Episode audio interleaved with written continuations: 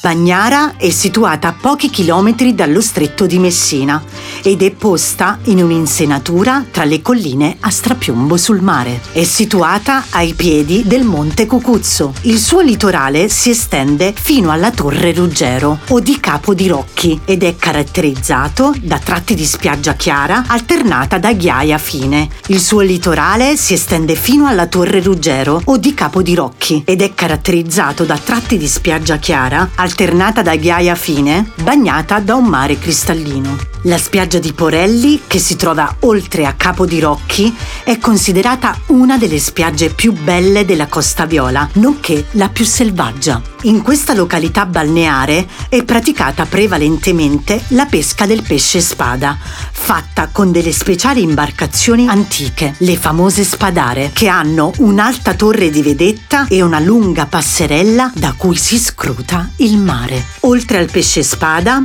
che è il re indiscusso di questa località, Bagnara è famosa anche per la produzione del torrone. Già nel 1700 i monaci dell'abbazia di Bagnara lavoravano il torrone, che era chiamato martiniana, sia con il suo ingrediente base, che è la mandorla, sia con il miele di zagara, coltivato nella Costa Viola e in buona parte del territorio calabrese. Bagnara Calabra è il paese di due grandi della canzone italiana, Mia Martini e Loredana Bertè.